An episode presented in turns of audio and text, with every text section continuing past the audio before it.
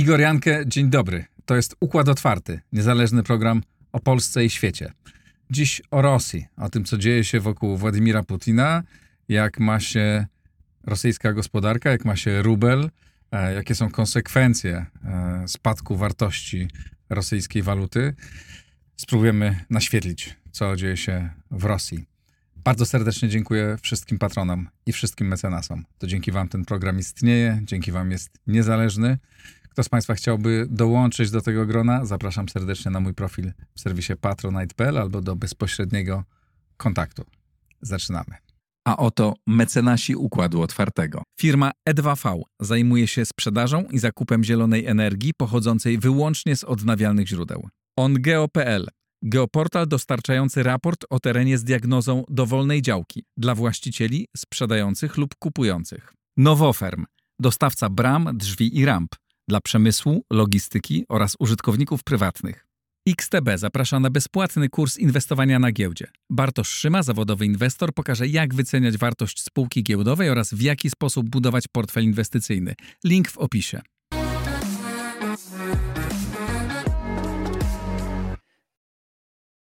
Profesor Agnieszka Legucka, Polski Instytut Spraw Międzynarodowych. Dzień dobry. Dzień dobry. Co się dzieje w Rosji? No, w Rosji wreszcie widać to, co, czego się spodziewaliśmy, zarówno ze względu na wprowadzone sankcje, jak i sytuację związaną, na, w, powiązaną z frontem. To znaczy, e, gospodarczo Rosja rzeczywiście przeżywa mocno działania zbrojne w Ukrainie, e, brak siły roboczej, e, ujemny bilans płatniczy, pewną izolację gospodarczą, a tak naprawdę zwiększenie kosztów związanych z prowadzeniem wojny. E, I o ile ten element, ten moment był odroczony, bo zeszły rok był zamknięty z bardzo niewielkim e, spadkiem, to teraz e, z racji tego, że najważniejsze sankcje dotyczące rosyjskich surowców energetycznych były wprowadzone pod koniec zeszłego roku i pamiętamy 2020 Drugi, Władimir Putin i rosyjska propaganda nakręcały taką atmosferę, że Rosja sobie świetnie radzi, bo jest mocny rubel i że te spadki, znaczy te wskaźniki gospodarcze nie były tak złe, jak to na przykład wyrokowali niektórzy ekonomiści, że tam będzie minus 10% PKB i tak dalej. Więc w zeszłym roku rosyjska propaganda i rosyjskie władze triumfowały, jeżeli chodzi o gospodarkę rosyjską, natomiast w tym roku rzeczywiście już widać efekty prowadzonej e, wojny ze wszystkimi tego konsekwencjami i właśnie e, demograficznymi i tym, że e, Rosja no, jedną trzecią swojego zaplanowanego budżetu przeznacza na tak zwane sprawy związane z bezpieczeństwem, czyli tak naprawdę na wojnę. Czy to oznacza również, że sankcje były dobrze wymodelowane i że one rzeczywiście zaczęły działać? Bo wielu krytyków, pamiętam, mówiło, no to są, aha, aha, kolejne sankcje, ale ciągle tak naprawdę one nie odnoszą e, skutku. To jest wreszcie ten skutek. W pewien sposób tak. To znaczy, zawsze w dyskusji o sankcjach, zawsze trzeba się zadać sobie pytanie, jak i może to rozkoryczenie, czy, czy taka niechęć do wprowadzania sankcji wynika z tego, że ma się zbyt duże oczekiwania względem sankcji, że to jest taki element presji społecznej na polityków, na przykład państw zachodnich, żeby coś zrobili, no bo sytuacja jest bardzo nagła. Akurat tutaj to był mm, duży, duża presja polityczna, społeczna, oddolna, żeby, no przecież agresja na miarę II wojny światowej dokonuje się w sąsiedztwie, sąsiedztwie i te sankcje muszą zatrzymać wojnę albo, nie wiem, e, usunąć Władimira Putina. I jeżeli wychodzimy z takich wysokich oczekiwań... A one były tak wysokie. Tak. I no, również społeczne. Na przykład wszyscy, jak rozmawiają z gośćmi, wszyscy mówią, no teraz to już tak, padnie Rosja. Już, a nie padała. No bo Rosja została w sumie objęta największą liczbą sankcji na świecie. W nawet, historii. Tak, w historii.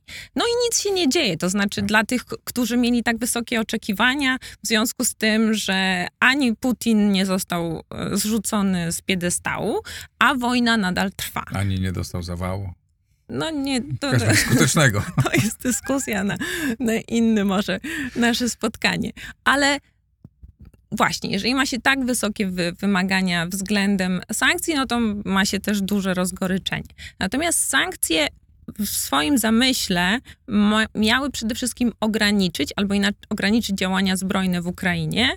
Najlepszym, e, maksym, maksymalnym e, celem byłoby zatrzymanie działań zbrojnych, ale to jest trudne. Ale przede wszystkim zwiększyć koszty, zarówno polityczne, społeczne, bo zaraz do tego dojdę. Te sankcje są trochę inaczej sprofilowane niż w 2014 roku. No i zwiększyć właśnie koszty, koszty Rosji mhm. do prowadzenia tych działań. No i rozumiem, że te koszty wzrosły, ale Rosja państwo odporne i Rosjanie lud odporny e, i, i wierni Putina są tak od niego uzależnieni, że że jeszcze ciągle to nie wystarcza? No to wymaga takiej trochę pogłębionej mhm. E, odpowiedzi, dlatego że w 2014 roku też były wprowadzone sankcje, prawda?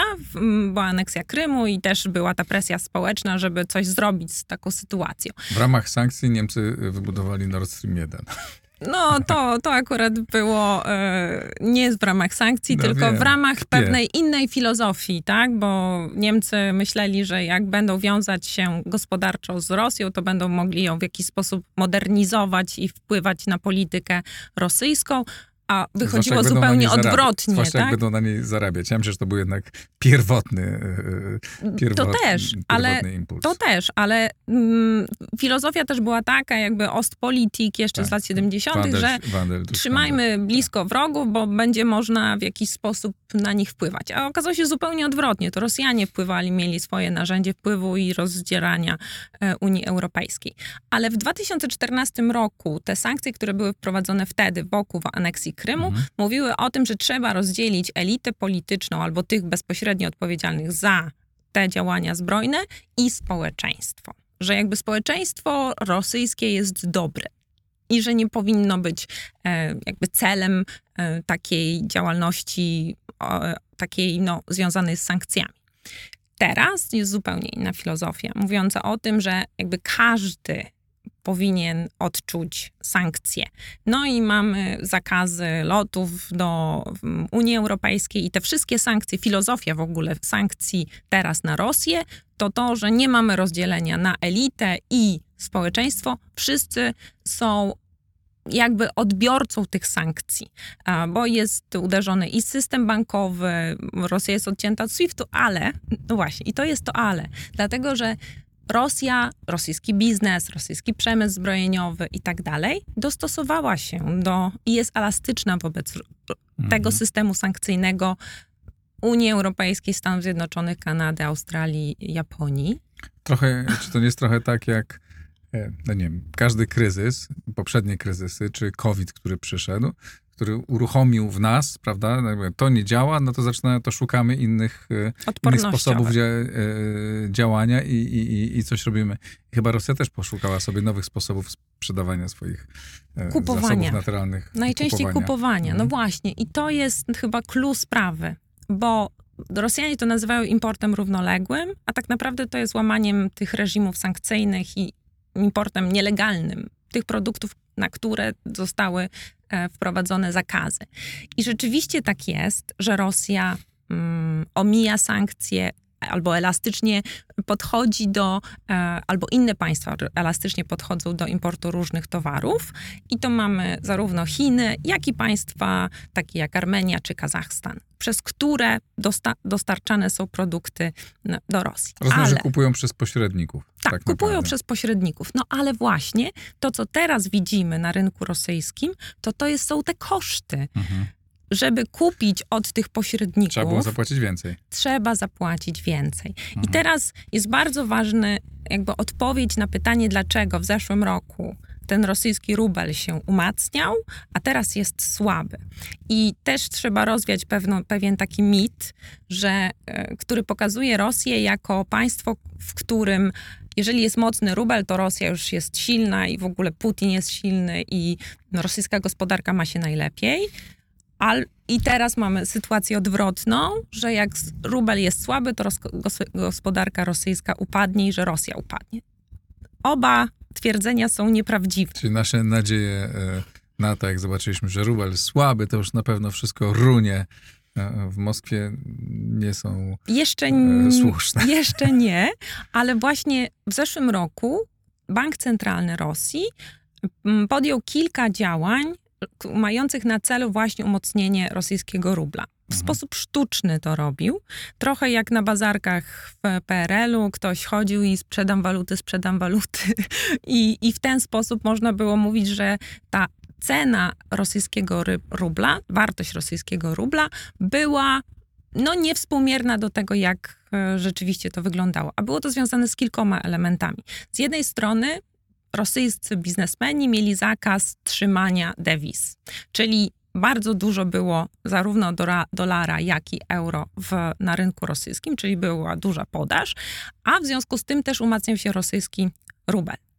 Co znaczy, że w momencie, kiedy weszły sankcje i od, uciekały z Rosji zagraniczne firmy, to także było to związane z elementem takim, że spadł import Rosji, a cały czas był eksport. Eksport czego? Najważniejszego surowca, czyli ropy naftowej, która, pamiętamy to po naszych kieszeniach, wywindowała swoje ceny niesamowicie. Tak? Pamiętamy ten kryzys energetyczny i Rosja sztucznie e, pompowała nawet przez wojnę te ceny do góry. Zarówno gazu, jak i ropy. Tak. Tak naprawdę Rosja w zeszłym roku, tak do lata, zarabiała na wojnie. Zarabiała więcej, pomimo tego wszystkiego, zarabiała więcej niż przed. Bo z każdy kryzys, to pamiętamy też z, z Zatoki Perskiej, każdy kryzys czy konflikt powoduje wzrost cen surowców energetycznych. I do lata Rosja właśnie zarabiała na zwiększonych cenach surowców energetycznych, w szczególności ropy naftowej. I w momencie, kiedy na rynku było za dużo dewiz, bo to też blokował bank centralny, jakby regulował w sposób sztuczny, to rosyjski rubel się umacniał. Ale teraz. Mówili, żeby nakazywali sprzedawanie e, dewiz. Tak, tak. I wtedy naturalnie Ale teraz jest sytuacja odwrotna. już sprzedali.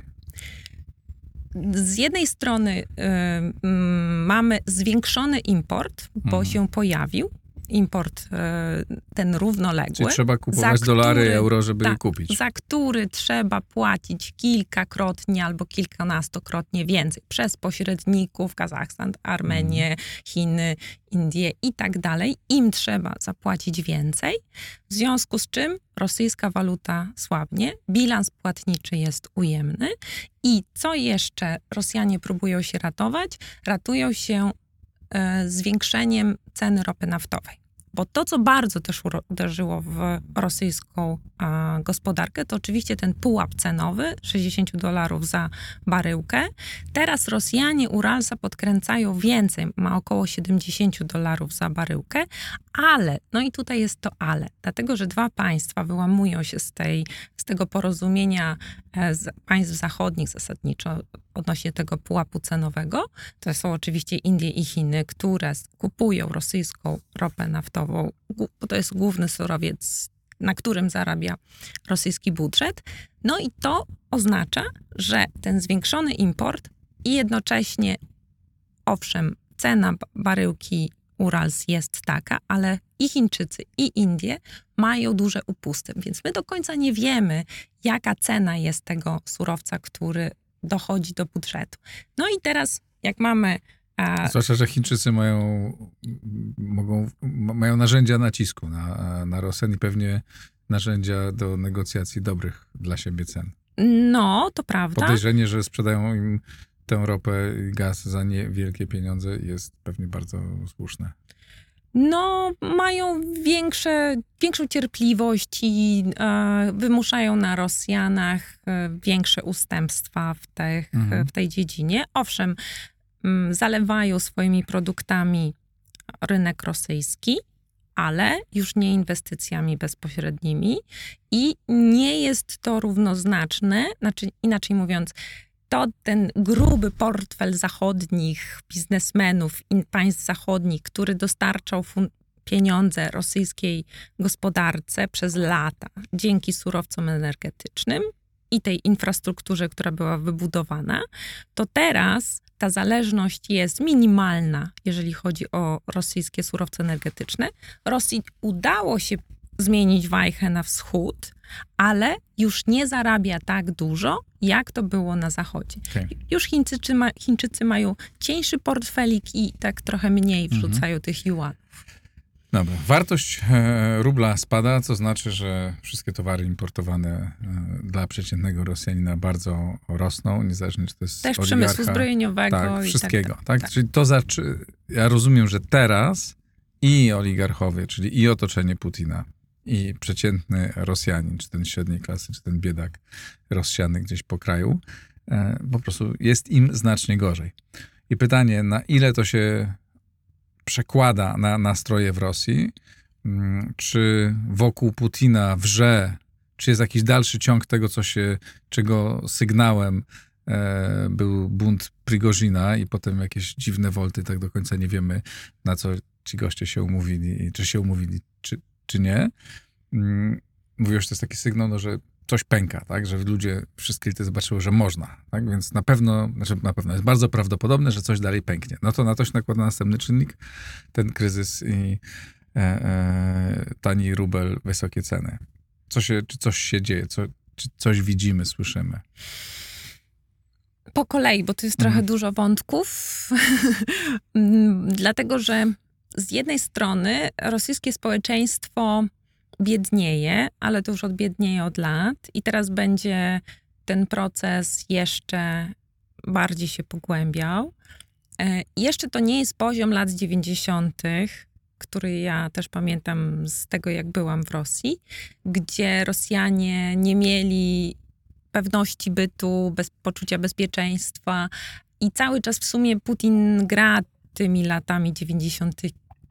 w kontekście tego, że on oferuje Rosjanom coś innego. Teraz mam wrażenie takiej budowania takiej iluzji umowy społecznej, że dopóki Rosjanie nie mieszają się do polityki, to Władimir Putin miał im dawać takie poczucie gwarantowanego bezpieczeństwa ekonomicznego. No i sytuacja się zmieniła wraz z przyjściem wojny, ale tylko z pozoru, dlatego że mm, Putin kupuje własne społeczeństwo. I on zna, ma wyczucie własnego społeczeństwa, które niestety jest bardzo przekupne. E, I to widać wyraźnie, że w przeciwieństwie na przykład do wojny afgańskiej, która pociągnęła wiele ofiar e, w, rosyjskich, w rosyjskim społeczeństwie, to wywołało duży taki, duży społeczny mm, rezonans, ale to, co roz, dzisiaj władze rosyjskie robią, to płacą za śmierć swoich e, żołnierzy. I to sma- płacą dużo. E, płacą również kontraktnikom, a, czyli tym ochotnikom, którzy wyjeżdżają na front.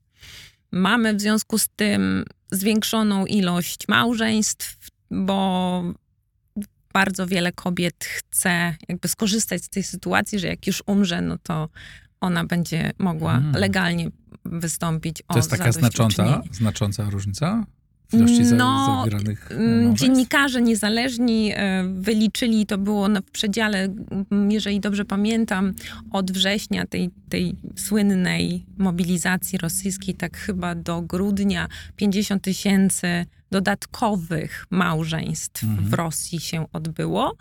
E, Nawet niektóre mm, regiony się szczyciły tym, że pokazywano, że całe autobusy z jednostek wojskowych podjeżdżały pod urzędy stanu cywilnego i e, tak zbiorowe małżeństwa były zawierane jako takie połączenie tronu i, i tego, no nie wiem, małżeńskiego braku, czyli Ma, małżeństwa nadmiarowe, jak się powiedzieć. tak, tak, ale to, to jest bardzo pragmatyczne myślenie, że skoro już żyjemy razem, no to przynajmniej skonsumujmy to w sposób mm, taki finansowy. Ale co, w, na wypadek, gdyby skalkulując, gdyby... tak.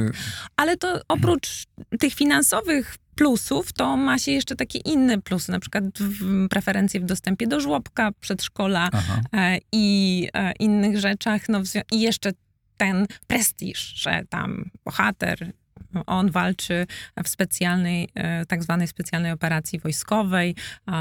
W szkołach są ławki, które są mianowane tymi którzy polegli, więc to jest nowy Aha. kult bohatera na, na wojnie. To ciekawe, udało się stworzyć taki, no, taki właśnie prestiż wokół uczestnictwa wojny, bo pamiętam te pierwsze takie relacje, prawda? To pokazano, że no, tak wyglądało to kiepsko. Rozumiem, że nie jakoś nad tym za.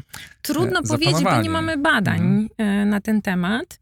E, ale na przykład ostatnie, ostatnie takie też dziennikarskie śledztwa pokazują, że now, nową falą taką zauważoną jest to, że kobiety są zaciągane do wojska, no bo mhm. już tych mężczyzn brakuje do, na froncie, więc kobiety idą na front, ale kobiety mają tak już wyprane mózgi, że one nie idą dla pieniędzy. Mężczyźni, jak były takie też, bym powiedział, podwórkowe badania, bo cały czas nie mamy tych badań socjologicznych dobrych w Rosji, ale jakieś tam szczątkowe zawsze przebijają się w mediach niezależnych, to mężczyźni na pierwszym miejscu żołnierze stawiali finanse, tak, że można zarobić na froncie, albo coś ukraść, przywieźć do domu pralkę, albo coś innego.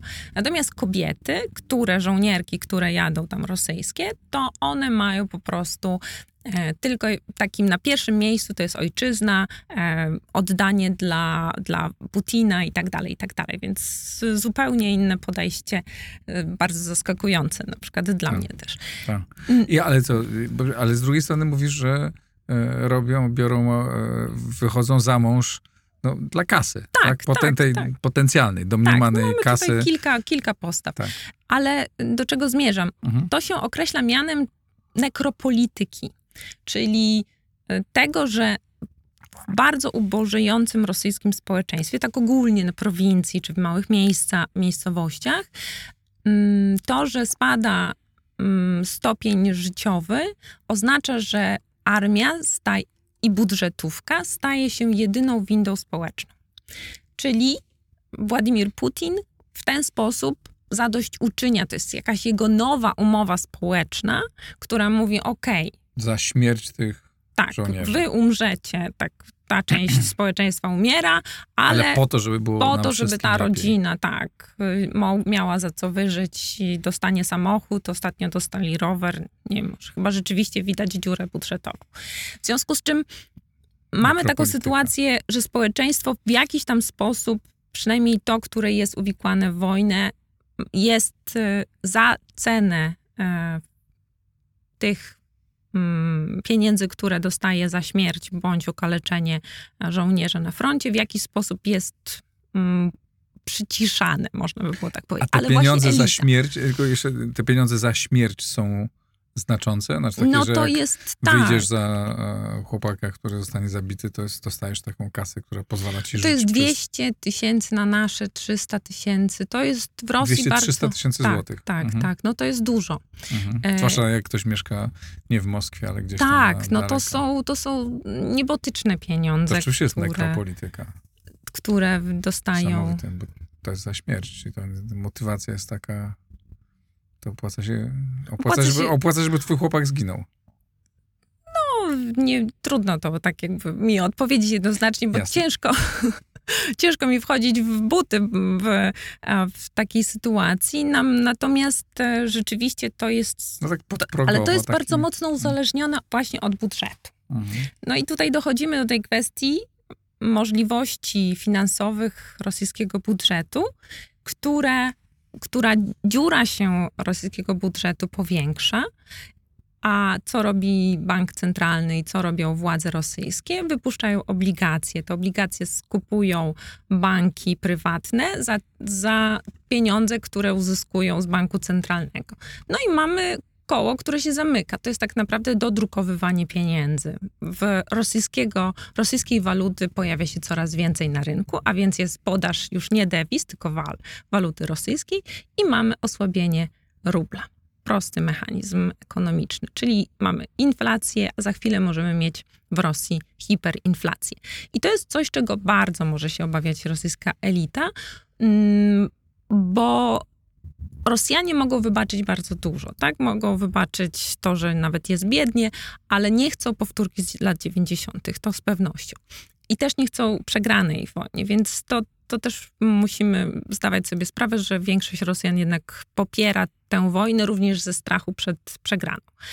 No dobrze, ale wróćmy do Twojego pytania odnośnie, odnośnie elity. Elita, taka wąska elita, która mogłaby się zbuntować, a w Rosji, jeżeli coś się zacznie dziać, to na przykład Jewgeni Prigorzyn, który co prawda nie był taką częścią elity w rozumieniu bliskim, ale przebił ten szklany sufit i stał się istotnym elementem rozgrywek politycznych, to ją próbuje Władimir Putin również zadość, zadowolić, można tak powiedzieć. Czyli mm, oni mm, są udziałowcami tego, co dzieje się w Rosji, a na przykład nacjonalizuje się zachodnie przedsiębiorstwa.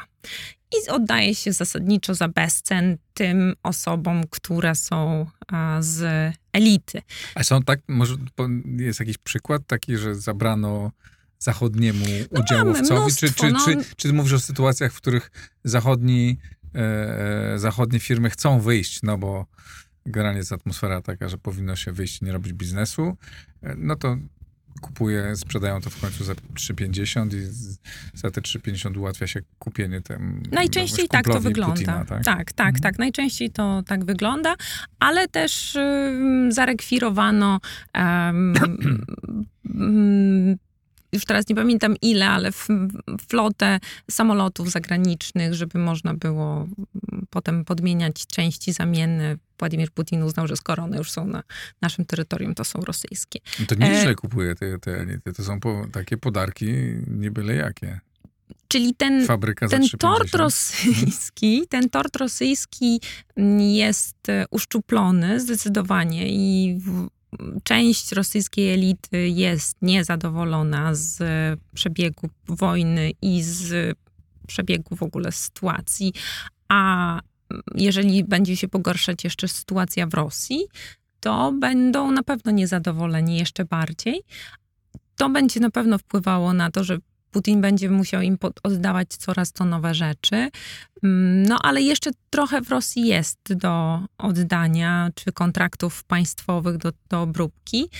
Te kontrakty państwowe najczęściej są, z czego zresztą żył bardzo długo Jewgeni Prigorzyn. Przypomnijmy o tym, że on w sumie jakoś swojego majątku miał niewiele, ale żył właśnie z mm, kontraktów państwowych związanych z fabryką troli, z grupą paramilitarną Wagnera i tak dalej. Niemniej jednak e, Władimir Putin próbuje, albo inaczej, to jest dla niego być albo nie być, tę elitę wąską trzymać blisko siebie i żeby oni nie tracili na tej wojnie finansowo. Część z nich też ma swoje udziały w odbudowaniu, odbudowywaniu tutaj też cudzysłów, mm, okupowanych terytoriów w e, Ukrainie, różnych infrastrukturalnych przedsięwzięć, które też są finansowane z budżetu, ale to w jakiś sposób nakręca e, gospodarkę. Pod koniec zeszłego roku to było dobrym takim kołem zamachowym, można było powiedzieć, rosyjskiej gospodarki, ale dzisiejsze przewidywania Centralnego ba e, Banku, a tutaj tę, tą osobą, której można poniekąd wierzyć, bo to jest mm, osoba, która ma rzeczywiście głowę na karku, Elwira Nabulina, szefowa Centralnego, Rosyjskiego Centralnego Banku. Ona uchroniła w zeszłym roku rosyjski, rosyjski budżet, można by było tak powiedzieć. Teraz ma duże problemy i nawet ona mówi otwarcie, że rosyjska gospodarka nie tylko spowalnia, ale może czekać Rosję recesja. I podniosła mm, stopy procentowe po to, żeby ściągnąć rubla z rynku, żeby ludzie zaczęli więcej oszczędzać, a mniej brać kredytów, bo Rosjanie zaczęli na potęgę brać kredyt nie dlatego, że chcą inwestować, tylko są zadłużeni mhm. I spłacają kredytami swoje poprzednie zobowiązania. Mhm. Czyli tak, jak rozumiem.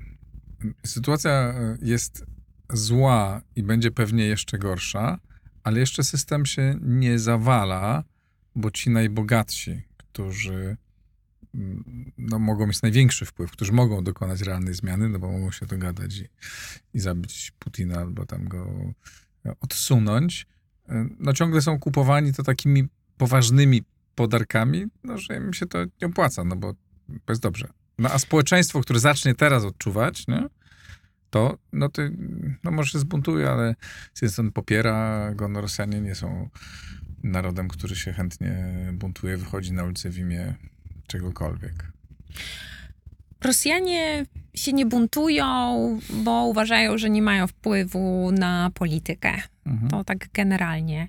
I Rosjanie zawsze wybierają strategię indywidualnego przetrwania, a nie. Chowania się. Tak, a nie mhm. zbiorowej jakiejś kooperacji tak, tak. po to, żeby coś zrobić. Dobrze, a czy są jakiekolwiek sygnały? Bo teraz wracam do tego pytania, które zadałem, czy, jakby, czy, czy, są, czy są jakiekolwiek sygnały, że jednak w tych elitach, może nie w tych najbliższych, no, że no, nie wszystkich pewnie obdarowuje, tak? Że coś się gdzieś kruszy, że jakiś następny Prigorzyn się może szykować albo gdzieś pęka ten mur? W moim przekonaniu od samego jakby Jewgeni Prigorzyn i jego bunt pokazał, że Putin staje się elementem destabilizacji.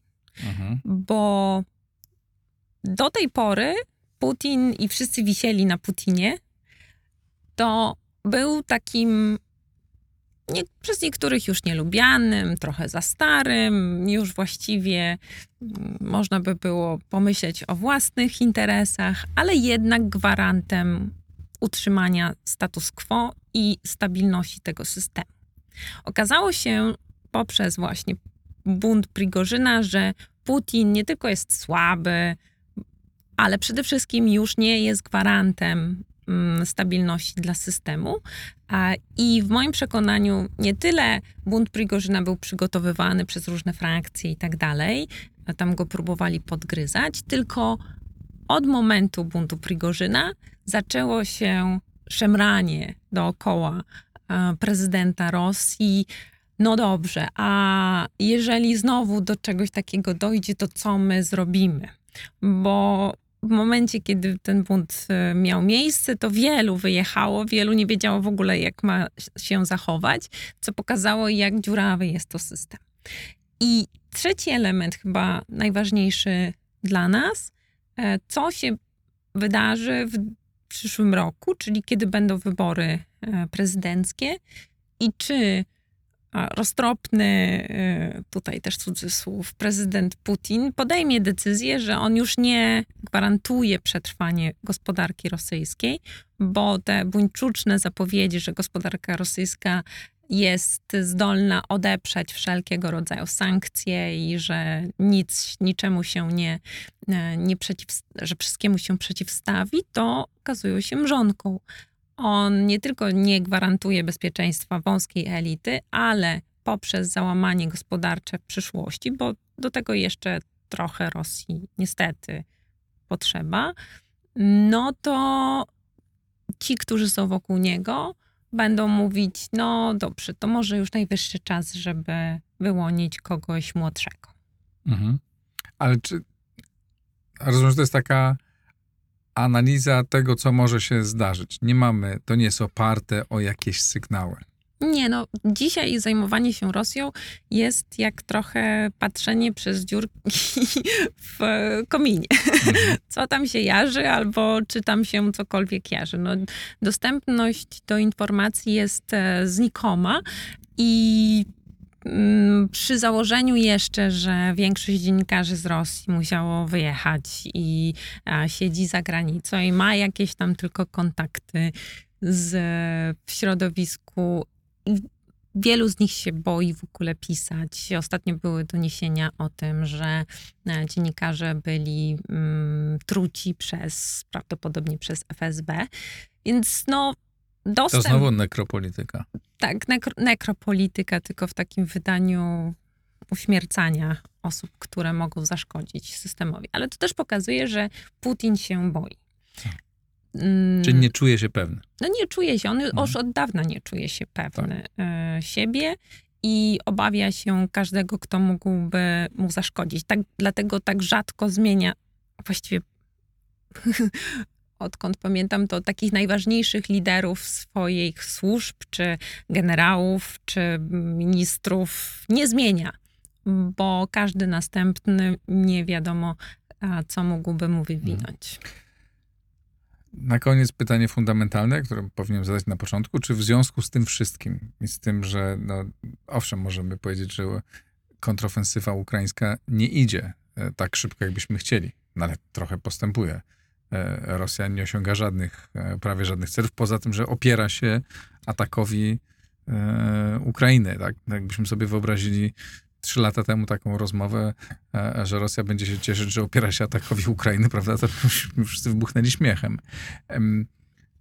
Czy tam jest jakiekolwiek, są jakiekolwiek sygnały tego, że zróbmy coś z tym, tak? Znaczy zmieńmy taktykę, no bo tak, tej wojny nie wygramy, to już widać, że nie wygramy. Możemy coś uzyskać. Czy jest słychać jakąś rozmowę o tym, jak tę wojnę, my o rosyjskie, to mhm. są po stronie rosyjskiej, jak tą wojnę zakończyć? No, raczej... Bo przecież, przepraszam, jeszcze dodam jeden element, no wiedzą, że tego sprzętu będzie napływało, tak? W końcu te F-16 przylecą. No, ta sytuacja nie będzie się poprawiać prawdopodobnie dla, z punktu widzenia rosyjskiego. No Rosjanie znają, mają jedną zawsze taktykę um, eskalacyjną mhm. i ją stosują ostatnio. To znaczy widząc, że mogą tylko stawiać na obronę, co trochę się wpisuje w taki mit obrony Stalingradu i że my się nie poddamy i że musimy być jednością i tak dalej, i tak dalej, to z drugiej strony zerwanie umowy zbożowej, wyjście z umowy zbożowej i próba e, tak naprawdę zaszantażowania całego świata po raz kolejny, nie tylko perspektywą głodu, ale wzrostem cen na ważne surowce, no jest takim sposobem pokazania, że Ukraina i w ogóle państwa Morza Bałtyckiego muszą cały czas liczyć się z Rosją. Kolejny element to jest związany z tym, że być może to są już zapowiedzi, że podwyższamy stawkę do negocjacji, bo też są, przenikają do um, mediów różne takie sygnały, żeby jednak rozmawiać, e, zacząć rozmawiać o jakimś porozumieniu, zawieszeniu broni, ale o zawieszeniu broni Rosja mówi od dawna, bo ona byłaby bardzo zainteresowana tym, żeby doszło do zawieszenia broni, co oznaczałoby, że te terytoria, które już zdobyła, zostają przy Rosji. Tak. I to byłoby dla Rosji bardzo korzystne, a bardzo niekorzystne dla nas. Natomiast Rosja cały czas stawia na Zachód jako ten, który jest najsłabszym ogniwem, jak, mhm. jako ma być najsłabszym ogniwem. I może się to udać, bo blokując e, Morze Czarne, całe zboże musiałoby iść lądem. I to widzieliśmy już niedawno w relacjach też polsko-ukraińskich, ale też polsko-węgierskich, polsko, no głównie polsko-węgierskich też, przepraszam, ukraińsko-węgierskich, to już od dawna. E, kwestia transportu ukraińskiego zboża może być zarzewiem e, i takim momentem rozsadzającym nawet ten. Mm, tę współpracę polsko-ukraińską. Obserwowaliśmy to w ostatnim, e, w ostatnim czasie. I Rosja stawia na to, że po pierwsze na wyniszczenie Ukrainy gospodarcze, ale też polityczne i podważenie, podważenie państwowości ukraińskiej. No i że wreszcie, i tego się Rosja nie może doczekać, że Zachód wreszcie odpuści. To jest ten moment, w którym Rosja by mogła zacząć negocjować. Czyli Twoim zdaniem będą grać na zmęczenie? Będą grać na zmęczenie, na przedłużanie tego konfliktu nawet cen, ceną zubożenia własnego społeczeństwa, e, wyniszczenia, że tak powiem, zdziesiątkowania swoich obywateli. To, co kiedyś też powiedziałam, że stanie się to żeńską republiką ludową, czyli wyginięcie mężczyzn w Rosji. To już tak w ramach anegdoty. Dobrze. Bardzo Ci dziękuję za rozmowę na ten temat, ale przyniosłaś książkę. Tak. I opowiedz co to za książka? To twoja, książka twoja i Roberta Kupieckiego. No, Robert e, Kupiecki jest e, w sumie głównym redaktorem. Ja mu trochę pomagałam z ramienia pismu. Mhm. Nie wiem, możemy tu pokazać? Tak, to może, możemy, tak. O. Tu mhm, pokazać. jak najbardziej. Zachęcam Państwa wszystkich do Właśnie... To dezinforma... Opowiedz o czym jest ta Tak, książka, książka jest po angielsku o mhm. dezinformacji w... i też od, jak budować odporność na dezinformację. Mhm. Bardzo dużo książek powstaje na temat tego, czym jest dezinformacja, i w jaki sposób ona funkcjonuje, głównie ze strony Rosji oczywiście. Natomiast ta książka pokazuje nie tylko rosyjską, ale i chińską dezinformację. No, ale też odpowiada na to pytanie, w jaki sposób z nią walczyć. I kilkanaście przykładów różnych państw, jak sobie z tym radzą, oraz bym powiedziała, zestawy lekcji na Aha. uniwersytecie, jak można mówić o dezinformacji, żeby ją lepiej zrozumieć. Mm, tutaj jest kilku autorów z Polskiego Instytutu Spraw Międzynarodowych, ale też są e, autorzy z Uniwersytetu Warszawskiego, z SGH. A książka jest darmowa. A tak, w ramach promocji dobrej. Mm, odporności społecznej na Ale rozumiem, że też będzie dystrybuowana dla naszych zagranicznych, partner, tak, naszych no, zagranicznych partnerów. Dystrybuujemy, no to dystrybuujemy to szeroko. E, jest również w PDF-ie do pobrania ze strony e, pism e, www.pism.pl. A jeżeli ktoś byłby zainteresowany zdobyciem egzemplarza takiego w ładnej okładce, twardej, to również y, proszę o kontakt mailowy do mnie, też jest na stronie pismu. Fantastycznie. E, e, ja mm, rozumiem, A to dla ciebie, to, oczywiście. Dostałem e, w prezencie, więc bardzo chętnie ją przeczytam i chętnie o tym też porozmawiam. Tu w Układzie Otwartym. Agnieszko, bardzo ci dziękuję. To ja Polecam tą, bardzo. tę książkę na stronie, na stronie Pismu jest, ale też jak, jak słyszeliśmy, można ją dostać hard copy, czyli wersję tak. drukowaną. Dziękuję bardzo. To ja bardzo dziękuję, pozdrawiam. To wszystko na dzisiaj. E, napiszcie Państwo w komentarzach o tym, co sądzicie. Subskrybujcie Układ Otwarty. Tam jest taki w lewym, na YouTubie, w lewym dolnym e, rogu jest taki przycisk. Będzie, jeśli subskrybujecie, to będziecie dostawać informacje o każdym nowym e, odcinku. Jeśli chcecie wspierać na Patronite, zachęcam serdecznie. Dziękuję, do zobaczenia, do usłyszenia.